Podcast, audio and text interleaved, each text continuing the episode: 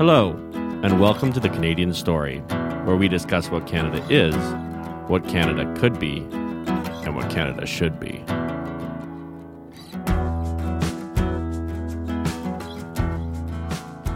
Hello, everyone. Thank you so much for being here. Welcome back to another episode of The Canadian Story. We really appreciate you taking some time out of your day to listen to two goonheads like David and I talk to people smarter than us. Um, and today, speaking of people smarter than us, we are joined by Dr. Jessica Rose. Dr. Rose, welcome to the show. Thanks for having me. It's my pleasure. I'm, I'm not sure that I'm smarter than anyone. I, I just work hard. Well, hey, that's uh, that's what all great... the smart people say. yeah. so, Dr. Rose, um, why don't you just uh, start us off by telling us a little bit about yourself, who you are, and what you do? Um, sure. Um, I am a researcher. I guess that's the broadest title I can give myself. Uh, I'm a professional longboarder too. That's important to know. Um, and I started my academic career in Newfoundland, Canada, uh, where I did my applied math degree and my master's in immunology, uh, all very medically oriented. And then I pursued a PhD in computational biology, which was pretty much more about analyzing big data. Um, lots of in silico stuff, not so much uh, the lab work. And then I completed two postdocs, one in molecular biology and one in biochemistry, which were both really bench oriented. Uh, lots of you know pipetting and and experiments. Um, super interesting stuff. N- nothing was related to the other, so uh, gave me kind of a uniquely strange. Hey, kitty! Hi, kitty! There's a kitty in the background. Got a kitty, Zach, in the background. yeah, I, I, have I have three of those. I'm, like, I'm like Homer with the with the the, the thing the with the poofy tail. yeah, the squirrel, the squirrel has a poofy tail. See how smart I am. Anyway, um, so yeah, I I I have this strange, unique background. Um, and so when the COVID stuff kind of started lurking lurking around. I you know i heard the words zoonotic pathogen and this is my meat. I, I studied hiv during my um during my uh, master's degree so I, I i tend to enjoy studying the, the the dangerous viruses the most. I don't know why. But um so my my interest was piqued and i was worried for about two weeks you know in the beginning of all of this. And then when i started to see um, the way that humans were behaving um, and the the weird authoritative um, control measures being put into place, which literally have nothing to do with controlling pathogens. I'm, i still can't believe that worked. Um, I, I, started realizing, yeah, there were some people up to no good here. Um, this was this was definitely not what it was being portrayed as. So I knew that there was this one track minded idea on the horizon that the way out, quote unquote, um, was going to be this uh, this massive injection campaign. Uh, and and you know, you, you guys know the story. I mean, eventually it was um, it was like close to illegal to even suggest using off label drugs to treat COVID. It was just, you have to get injected and that's it. So I also know a little bit about vaccinology. So I knew that these things hadn't been tested for the proper duration of time. Usually it takes between five and 15 years for a biological product to get from concept to arm. And there's a really good reason for that because you don't want to be injecting lots and lots of people with a product that hasn't really been definitively proven to be safe. And, uh, you know, they took about six months, a year total. And that wouldn't have even been good enough for, you know, if this was a conventional product vaccine, which it's not. And we'll get into that too. Um, so, long story short, I anticipated that there were going to be uh, a lot of adverse events being reported to the various pharmacovigilance databases around, and I didn't know anything about it before I started looking. But when I did start looking, uh, the you know day one of the rollout, December fourteenth or whatever it was, uh, the the adverse events started being reported, and it hasn't stopped. And we're well over 1.4 million reports uh, in the domestic database in the U.S. The VAERS system alone. That's just the U.S. and that's Whoa. not including any underreporting factor. Oh yeah, it's it's and and and just for some context, in case people are hearing this for the first time, this is um, completely, entirely like green monster hiding in your closet, atypical, um, unless you have a green monster hiding in your closet.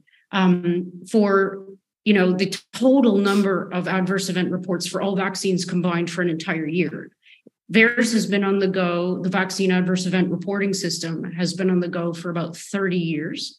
And the average number of like total reports over the 30 year time frame for all vaccines combined is somewhere near 39,000. So you compare that with what we have with just three products in 2021 and four up to 2022, because we have a whole year more of data now from 2022. 1.4 odd million. I mean, it's it's insane. There's nothing close to a comparison here.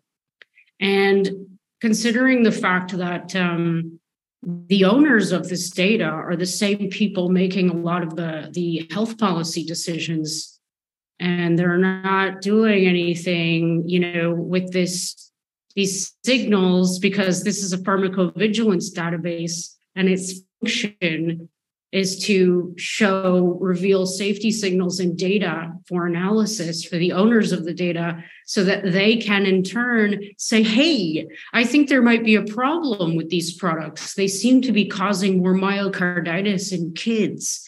Maybe we should do something about that.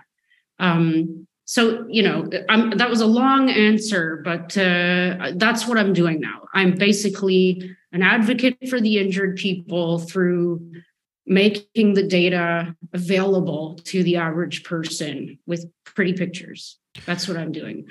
let me uh let me try to make a counter argument here just for the sake of of interesting conversation. Um from the layman's perspective, the layman being me, um, the uptake of the COVID 19 vaccine would have been much higher, I anticipate, than a typical vaccine schedule. So, could it be that the um, additional reports that we are seeing in VAERS are are simply a result of just a higher level of vaccination, um, like vaccination numbers, and that the percentages are playing out in a similar fashion? It's an excellent question, but the answer is no. Um, I've done the math on this. Uh, I actually wrote this up in an article. Um, and what I did was I I compared the the adverse event uh, rate with just the flu products. I didn't even take all of the vaccines combined. And, and I thought, well, okay, there, there must be a comparable number of flu shots given within a, t- a year time frame as as the COVID shots, or you know, maybe there are twice as many COVID shots given as per the the flu vaccine. So turns out, if I'm remembering correctly, that it was a little bit over twice as many. Uh, I can find my article and quote Sorry, if you really want me to. But clarify that for me: twice as many COVID shots or twice as many flu shots? Oh, twice as many COVID shots compared so to the, the thing shots. about that is if you have twice as many, let's just use that as an example. If you have twice as many COVID shots having been administered, then if, if it wasn't a more dangerous product or if it wasn't manifesting adverse events that were out of the ordinary or in a broader range or category, you would anticipate that the the, the number of adverse event reports wouldn't be much more than twice as many. And you would also anticipate that the range of reported adverse events wouldn't be m- much more than what it always was. That would be an indicator of a relative amount of danger associated with the product. And so what I found was nothing close, like two to one ratio was compared to something like 117 to 1 in terms of the the number of adverse events. I'm just i'm throwing out numbers here because from memory but this is what it was like. There was no comparison. So just just with napkin math you can see that there's there's absolutely something different about these products. It's not about the number of shots. Um the you know people have also argued that because there's more awareness of the uh the VAERS system now because of all this COVID stuff that there's actually over reporting of adverse events. And I'm like, no, no, no, no, no, no. One of the main problems with um, VAERS, because it's a passive reporting system, which means you don't have to uh, file a report. It's it's like optional. It's like a volunteer thing. Um, is underreporting, and this is this has been studied. It's been defined in the past. I've actually calculated an underreporting factor based on the Pfizer phase three clinical trial severe adverse event data. Um, anyway, so it's there's no doubt, and no one would argue now who's actually looked at this data and studied this that VAERS is highly underreported.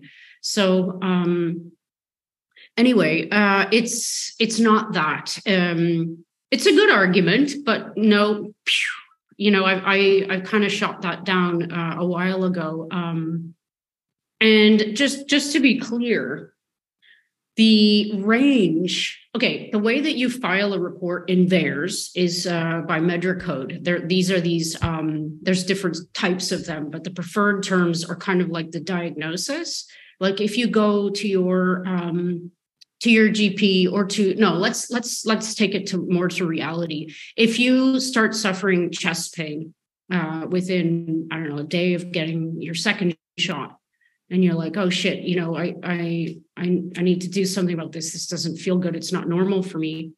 You go to the the ICU and they run some tests and you get a diagnosis of myocarditis. And that GP or that doctor that attends to you or the nurse files a VAERS report for you, or you do it yourself. You're going to have um, you can have up to 15 different uh, symptoms, let's call them listed there. Usually one person gets five. And the first one, uh, this MedDRA code will be myocarditis. That's the name, the diagnosis. Then you'll have chest pain. This is another MedDRA code. Anyway, there are, there are over 25,000 of these. So you can pick out of just over 25,000 of these, file your report. Historically, when I did this analysis with the flu products, uh, I'm, I'm, I'm, borrowing from my memory here, which is not so good. I believe it was something close to 5,000 different types of MedDRA codes that had been filed in the context of the flu, you know, ranging from chills to fever to blah, blah, blah.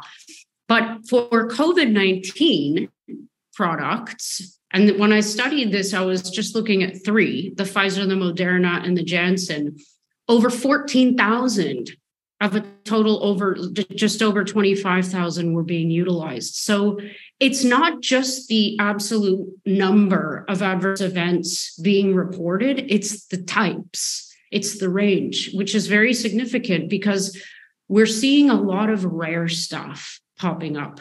Uh, a lot of concerning stuff. And this is yet another indicator that there's something different about these products and this is a perfect segue into the, the fact that they are different. It's a completely new technology, two technologies actually that are brand new, never been deployed to, you know, five point something billion people in the context of defeating a viral pathogen before.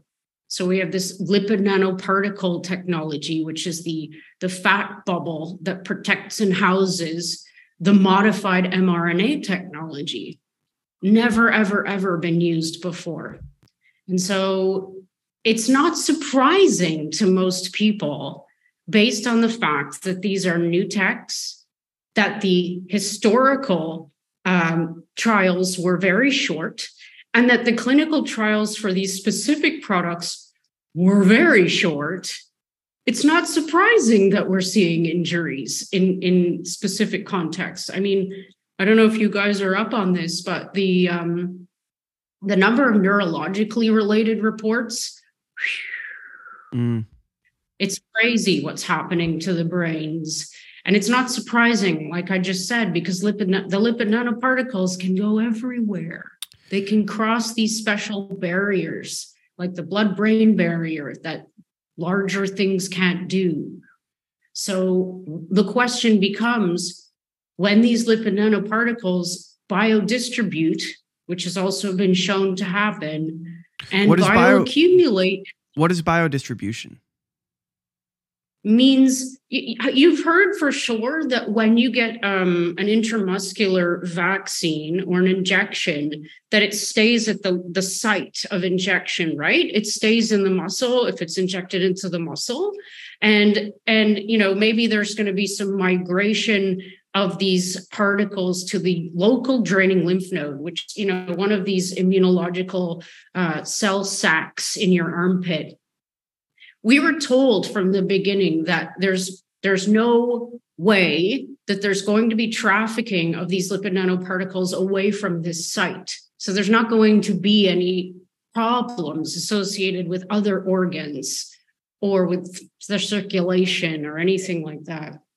So what we found through a uh, freedom of information request, thanks to Byron Bridle, another brilliant Canadian, um, was that not only were they were these lipid nanoparticles carrying this modified mRNA distributing all over the body. Like basically, they hitch a ride. They can hitch a ride in the blood, say, and they, they just basically get passed everywhere in the body. And because they're coated with polyethylene glycol, which makes them really slippery, they can literally slip and slide anywhere in the body. So they can they can traffic really quickly and easily to wherever they want.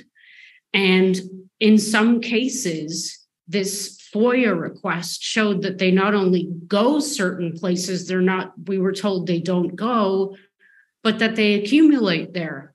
And one of the places was the ovaries in women, which is really scary because what the hell are they doing there? And what's what's going to be the implications physiologically when they dump their payload and the cells start producing massive amounts of spike protein. So it's mm. biodistribution, bioaccumulation, and then the modus operans of the product is to dump this payload and for the host cells to use their own machinery to transform this template, this, this mRNA template into spike proteins, and then, you know, induce this immune response. But this spike protein is really, really dangerous. From, from many peer reviewed articles, we're starting to see that this spike protein is doing a lot of damage in terms of um, inflammatory responses of the person against themselves. Um, so yeah, it's it's just it, it's it's like you know you see an accident and and and you you're you know flames are going everywhere and you it's like ah oh, yeah it's okay and you walk away. That's how this feels to me. It's like there's a huge accident and a burning building here and nobody's looking at it let alone trying to rescue people. I, like you know okay. this this um this is like the the the worst things that we've done uh added together with ice cream on top, in my opinion. Like, um, and it's definitely not the way that we do things in science. Um, we in science, there's always uh, a debate. There's always room for questions. There's always um, opposing voices. I mean, that's that's what makes for brilliant discovery. We we need. Uh, we need dissident voices, if you want to call them that. Uh, we need we need discourse. And uh, unfortunately a lot of what's been going on for two years um, is uh, is censorship of of a lot of uh, everything actually. Uh, mm-hmm. you're probably well aware of that yeah? Oh we know about that. We know about that. Um, i have a question. Um, again i'm speaking from the perspective of a layman which i actually think is is helpful because most people aren't doctors. Um, I have come across because of the circles that I pay attention to plenty of um, scientific articles, plenty of peer reviewed scientific articles that I can somewhat understand because my sister has a background in research and she helps me out if there's things that I don't know how to interpret and those sorts of things. Um, but I hear also about um, papers that come out that um, definitely prove, let's say, the safety of some of these products. As someone who is far more um, experienced in in understanding these papers and reading the science, what do you say about those particular publications? Um, they are resting on faulty laurels. I, I, don't know how to say it politely. It's bad data. You don't have to say it uh, politely. Uh, yeah, okay. So it's bad data um, or it's misinterpreted data. And it seems like the um, the rule of late is that unless you and I'm not kidding here, everyone in in this world knows that what I'm saying is true. Unless in your in the conclusion of your abstract you say something uh, affirmative about the injection rollout or about one of these products, you won't get published if you're talking about the subject matter. Um, it sounds ridiculous, but I, swear it's a theme. Um, so, I mean, it's it's it's it's almost impossible to say unless we did a step by step analysis of a paper and broke it down and i showed you like where you know they, they claim that this is true when in fact it's not because you have to actually dig pretty hard yeah. And you have to you know go into their references check their references check their data. You need to be um, you need to have access to the original data sets which in in most cases here is really hard which is why this network of people is so important that we have who can you know we, we're we're all sharing FOIA requests, for example. Like let's let's FOIA request that data and get serious answers about what these people are saying because we don't believe it. It can't be true according to this other data. And so right. Um, we we you know this is the process now. It's it's very hard. Um, you you have to be pretty diligent um, to to step by step show why a lot of these papers are just bogus wrong um, you know and then there's the example of the lancet that came out with this uh, um, uh, hydroxychloroquine study where they fudged the data and it was just literally fraudulent. And uh, so, you know, I, I wasn't involved in uh, in proving that, but there were a bunch of dedicated people that did. So there are different levels, um, and you you make such a an amazing point because most people would never know the difference between what this paper in the Lancet is saying and what this paper in the Lancet is saying. And so, I mean, basically for me, it's just been heartbreaking to to see this unfold because the Lancet was always one of my. I mean, it's it's one of it was always one of the best journals. It's like mm-hmm. the you know the journal that all the medical doctors read and publish in, and it's really high ranking and and it's just to, to learn.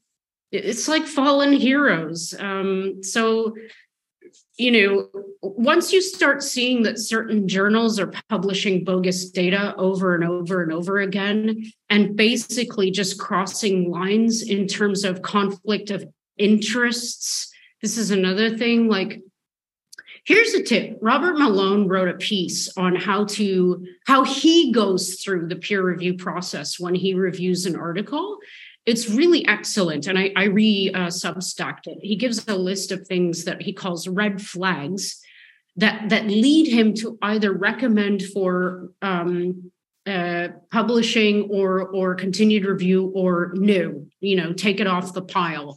And, and one of them was this conflict of interest issue. If if you see in the you know this everybody has to declare whether or not they have one and if you see that there's a huge conflict of interest, for example, the people who wrote the paper who are claiming that these things are safe and effective for pregnant women have stocks in the in the frickin' you know pharmaceutical company. I mean come on can you really trust what they're saying they can't be objective. That's why we have conflict of interest statements. That's why they're supposed to be used to say hey you have a conflict of interest. I don't think you should be an author on this paper for example.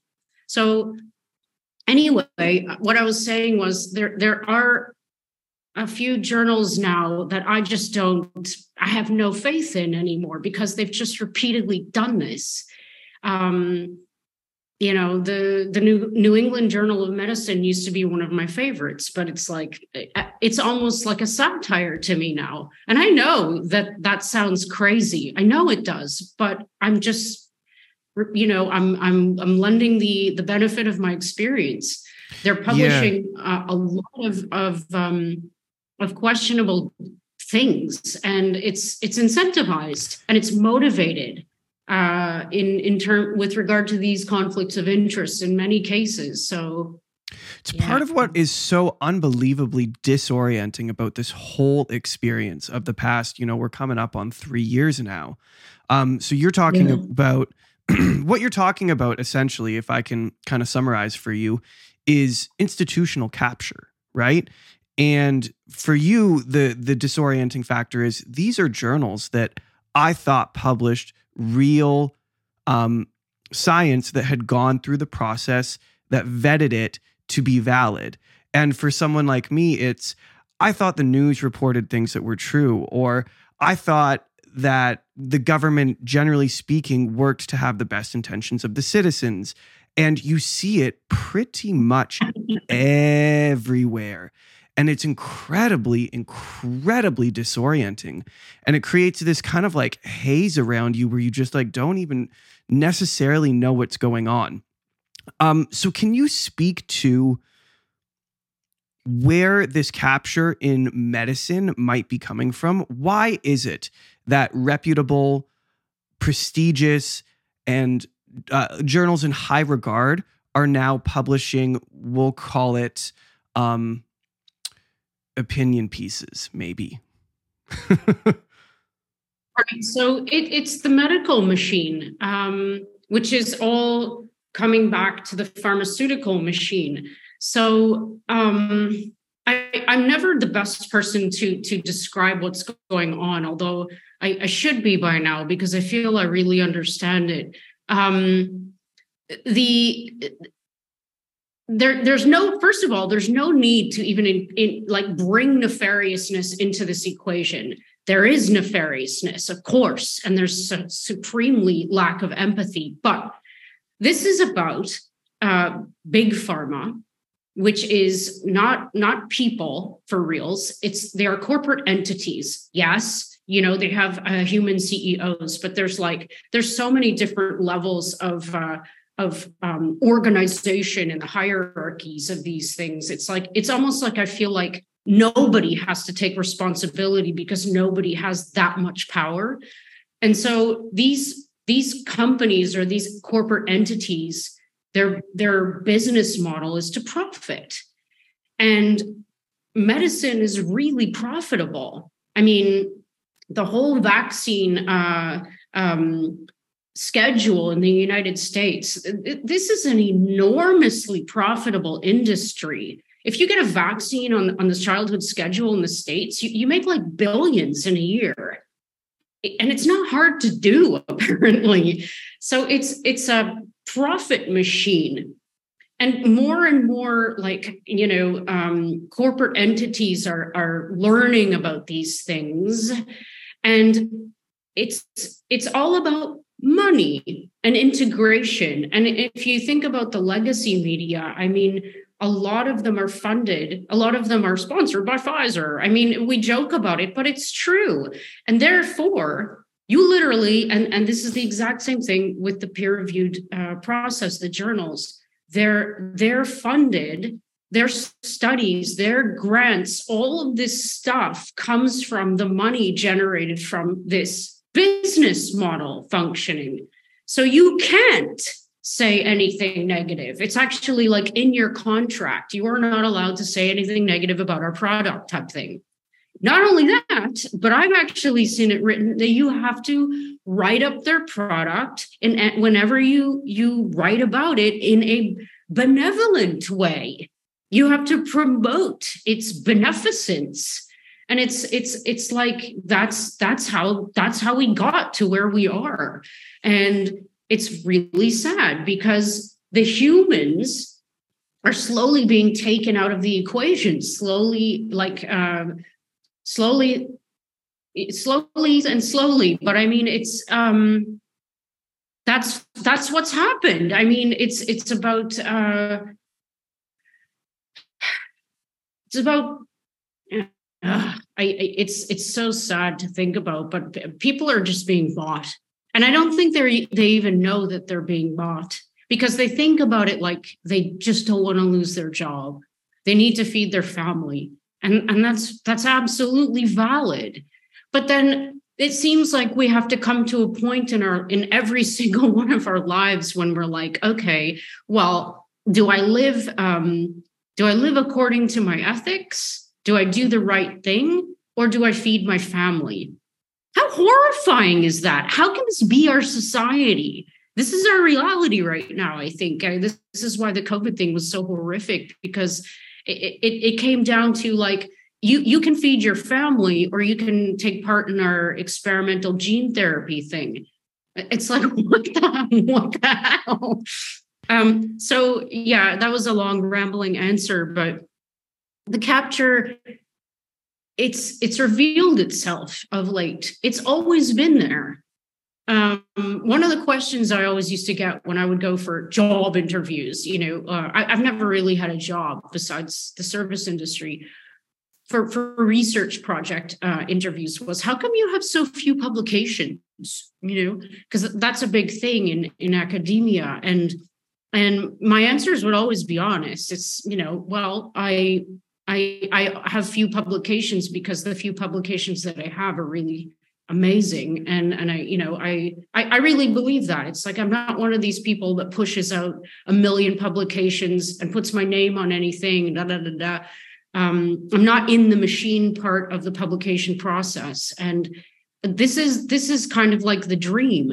And and if you get published in science or nature for example that that door swings wide open and you can basically just you know you can have 100 publications in no time by then.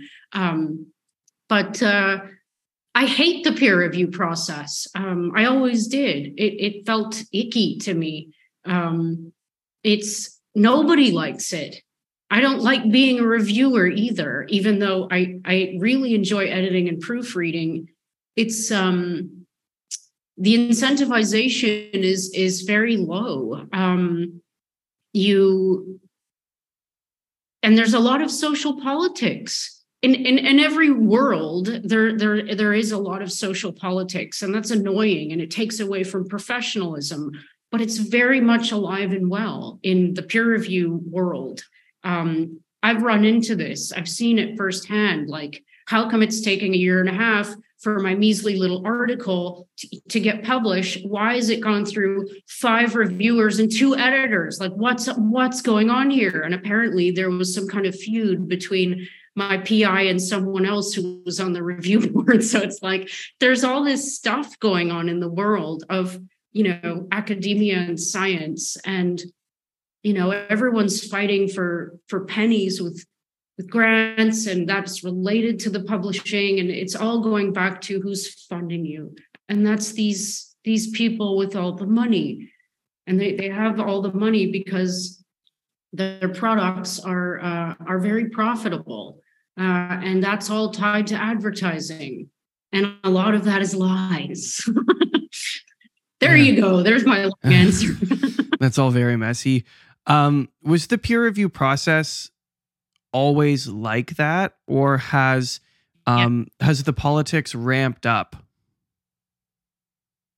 oh it's ramped up are you kidding um there's uh you know there there's this thing called retraction watch uh, and it it uh, it writes up articles that get retracted.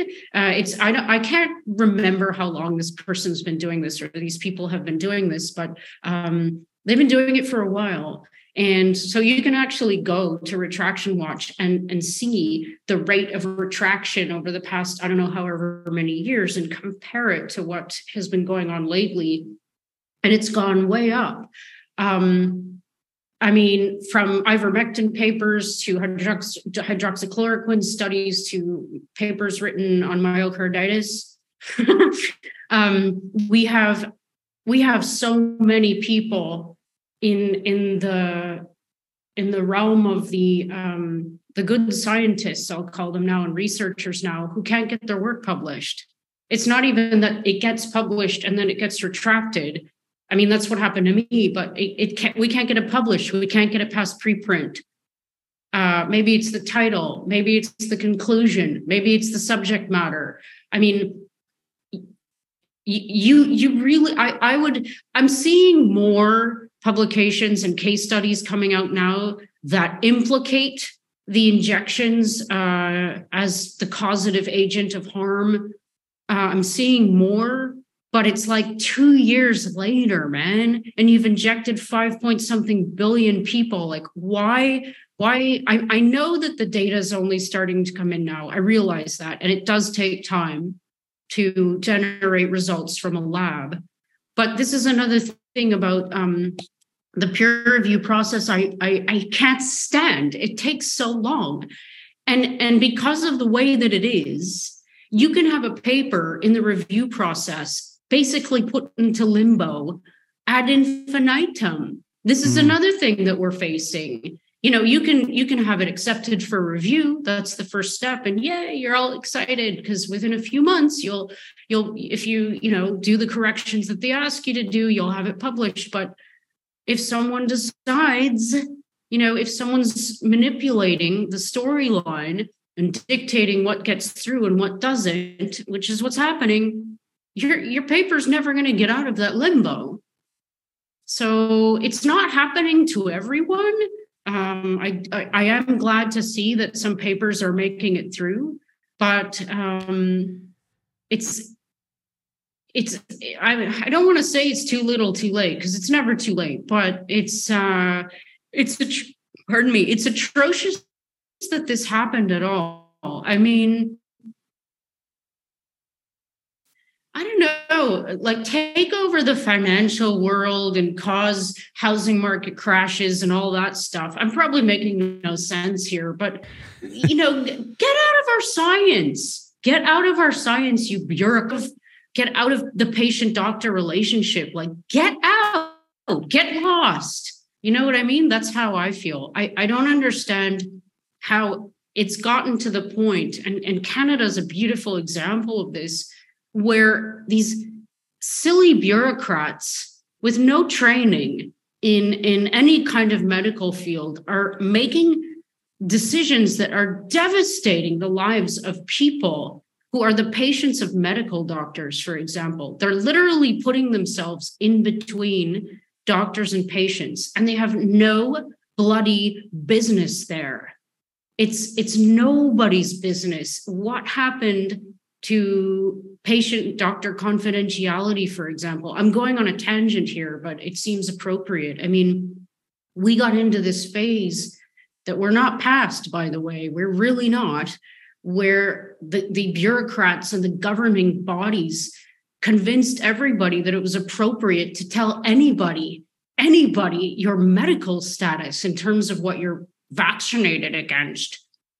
I mean, that's nobody's business. It's mm. nobody's business what you're vaccinated against. It's private. I've, I've told this story a few a few times on the podcast, but I think it's worth repeating. I know a, a mother who was making the same point. She's like, "How is it that people are having to show vaccination cards to 17 year old um, hostesses at restaurants to get seated when if I want my bloody kids' vaccine records, I can't even get them emailed to me. I have to call my doctor and say I want them. And then I have to go in in person with identification and pick up a print. I can't even get them emailed, right? And yet we are just running around showing our medical status to everyone. It's just the the amount of of gaslighting um, is just obscene. It is just absolutely obscene. You you nailed it, buddy. Did you see the video of the Saskatchewan woman who uh, has been through this horrific uh, injury from one of these products? Her son too. Uh, they both have. I mean, I, am not even sure they're still alive, but um, she's she. You, I'll send you the video. She went through, and she is going through. She continues to go through things that most people I, wouldn't wish it on well maybe i would wish it on my worst enemy no, uh, I would, uh, you, horrific things yeah i always throw a joke in there but um, she demanded from all of the people along the line all the medical professionals and the people making decisions for her um, as to her treatment etc to file a report an injury report AEFI Nobody would do it. Nobody would do it.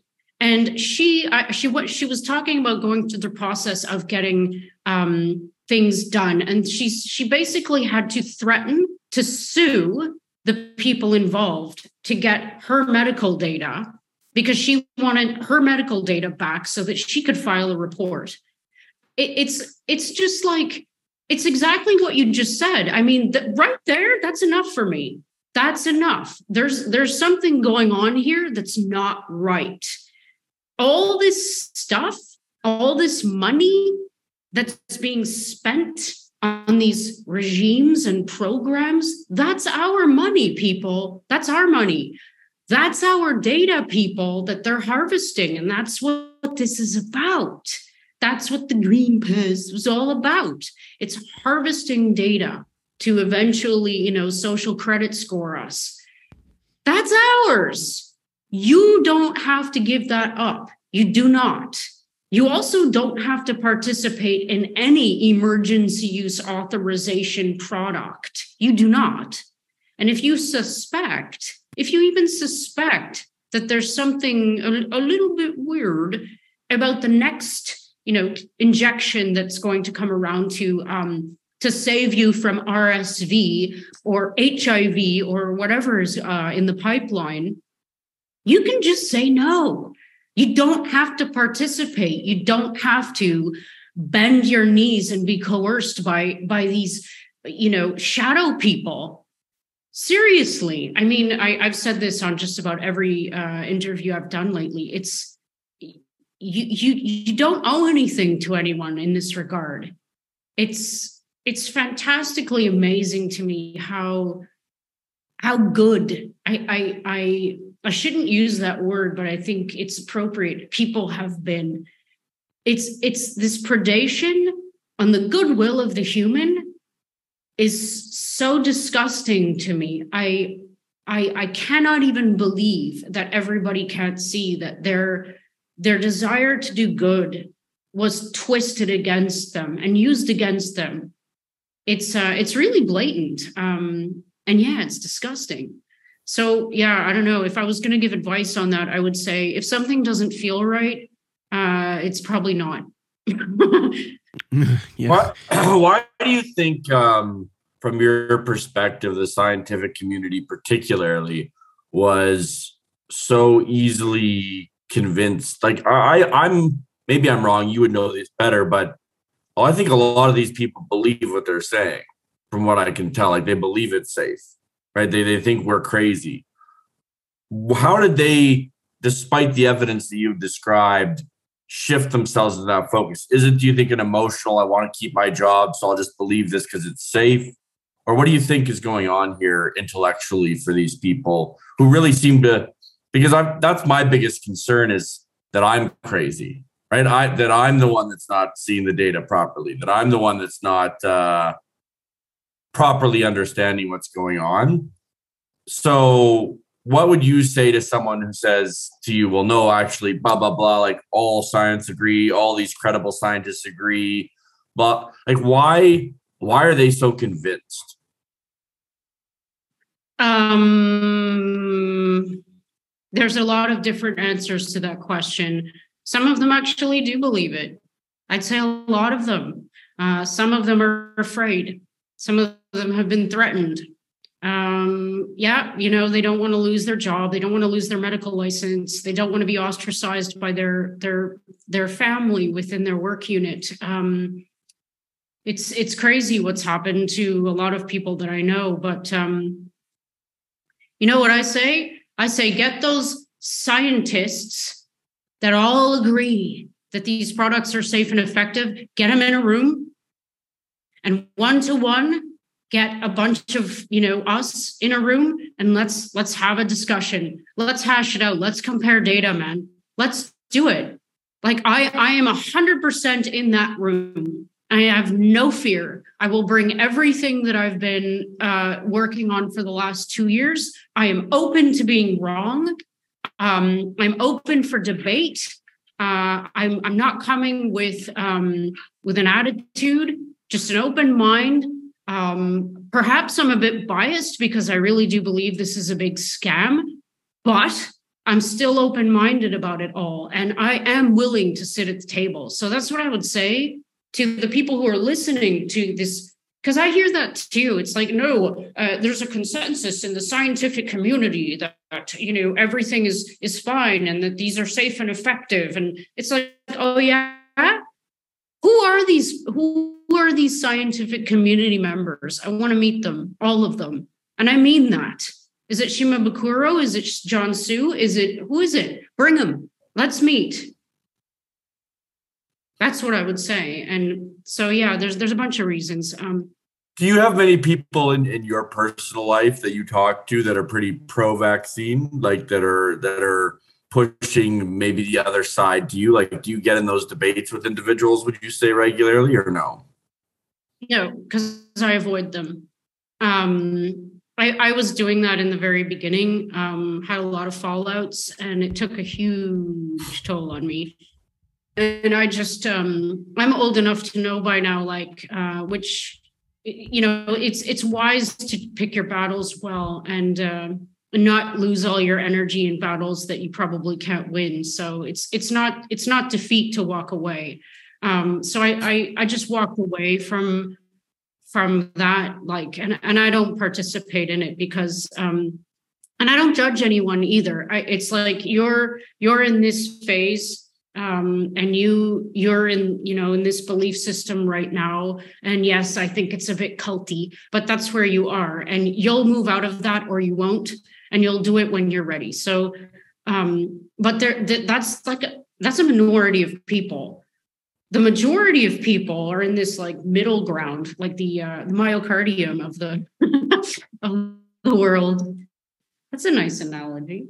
Um, and they are kind of like, well, I, I know there's something going on here, and I didn't want to get the shot, but I got it anyway because I wanted to travel.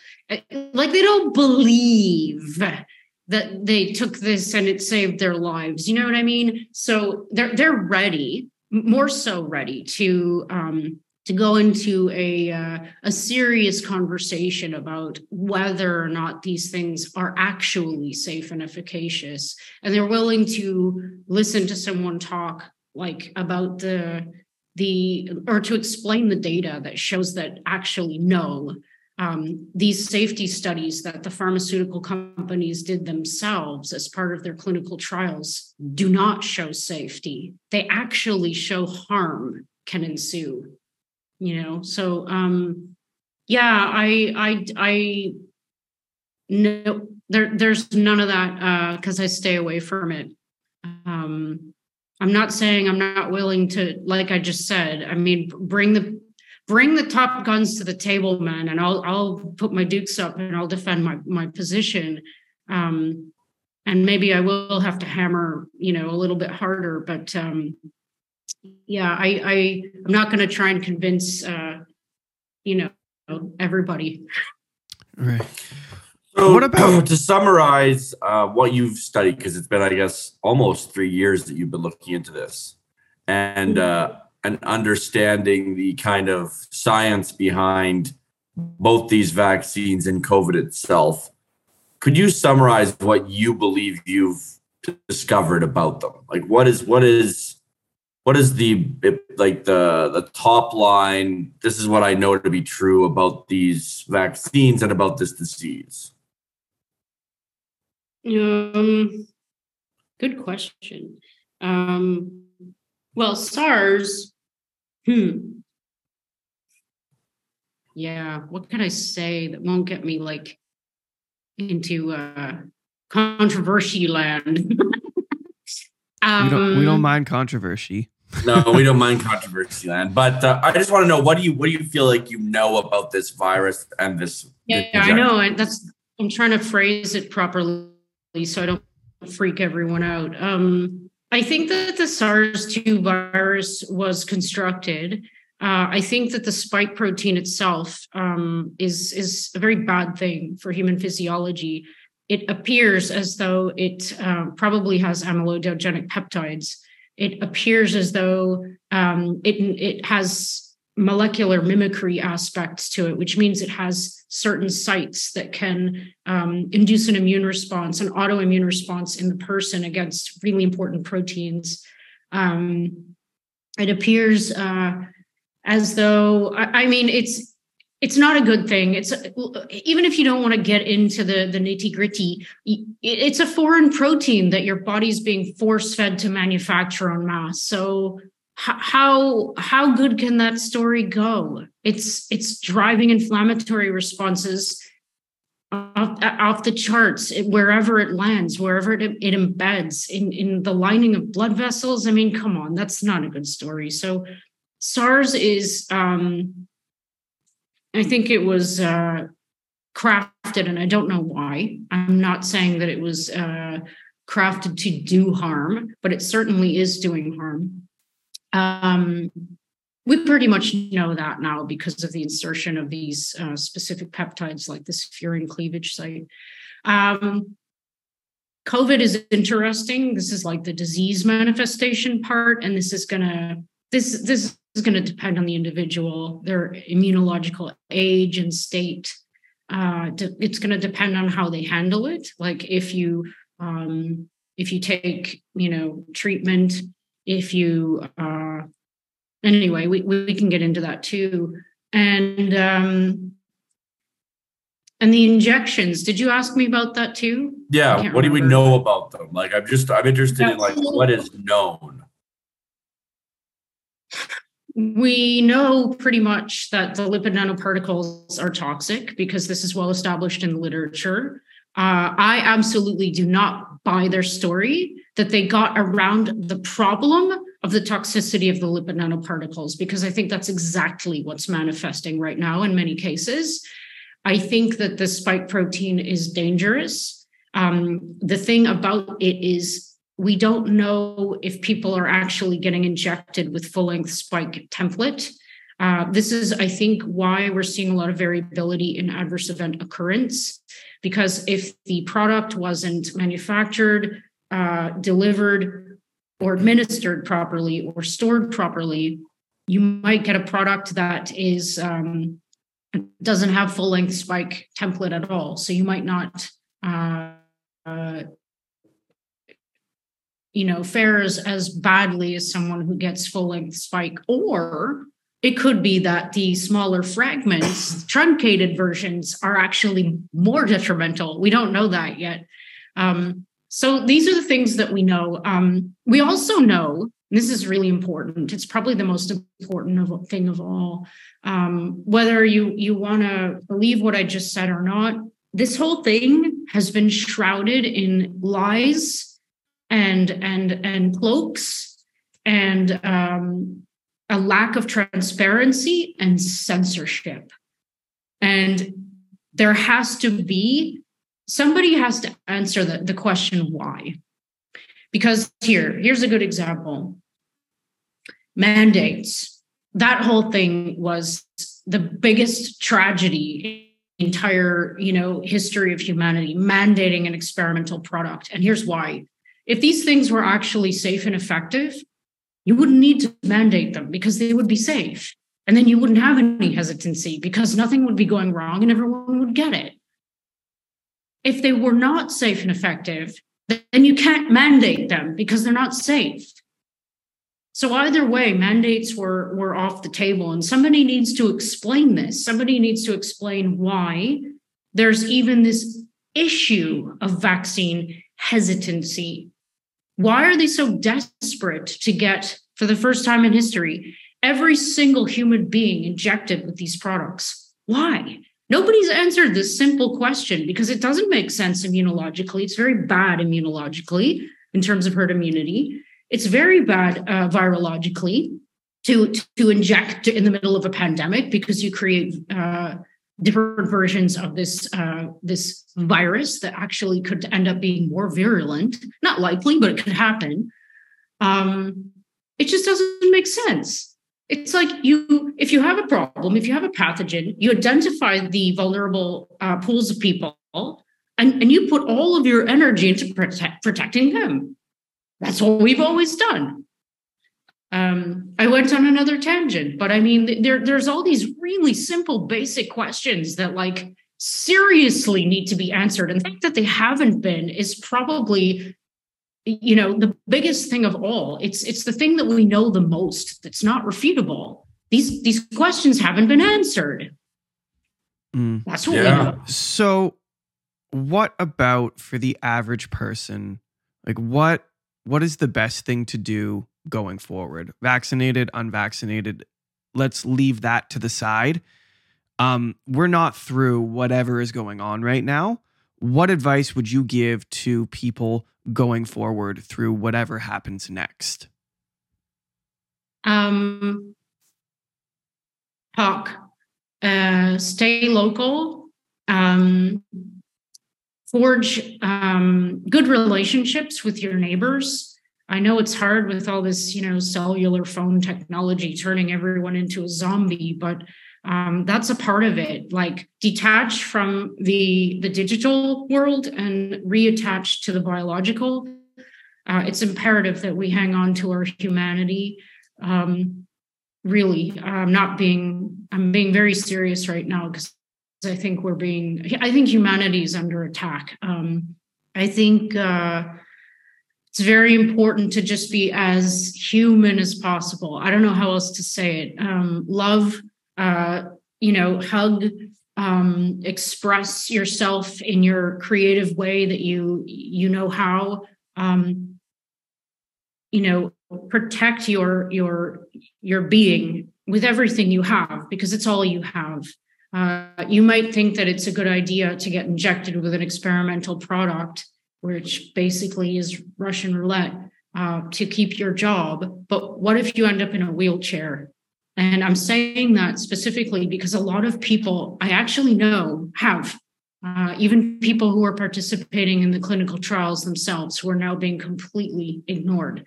Um, take care of this you know your your your inalienable rights are like protect you. Nobody nobody can tell you what to do with your body. Um, and i'm not saying that in a woke way. It's just a fact. It's it's what you have. It's your temple uh, you know what's best by the way and if you're a parent you know what's best for your kids and tell everyone trying to do things to your kids hands off um, that would be my advice on kids, but stay local, um, forge local, uh, you know, make local communities if you don't have one. Uh, I think um, using cash is a fantastic idea. Keep that alive. I think markets are an amazing idea because they promote farming, local farming. Uh, they promote gather, gathering um, basically we all just have to live like the amish that that's what i think they had it right all along they did.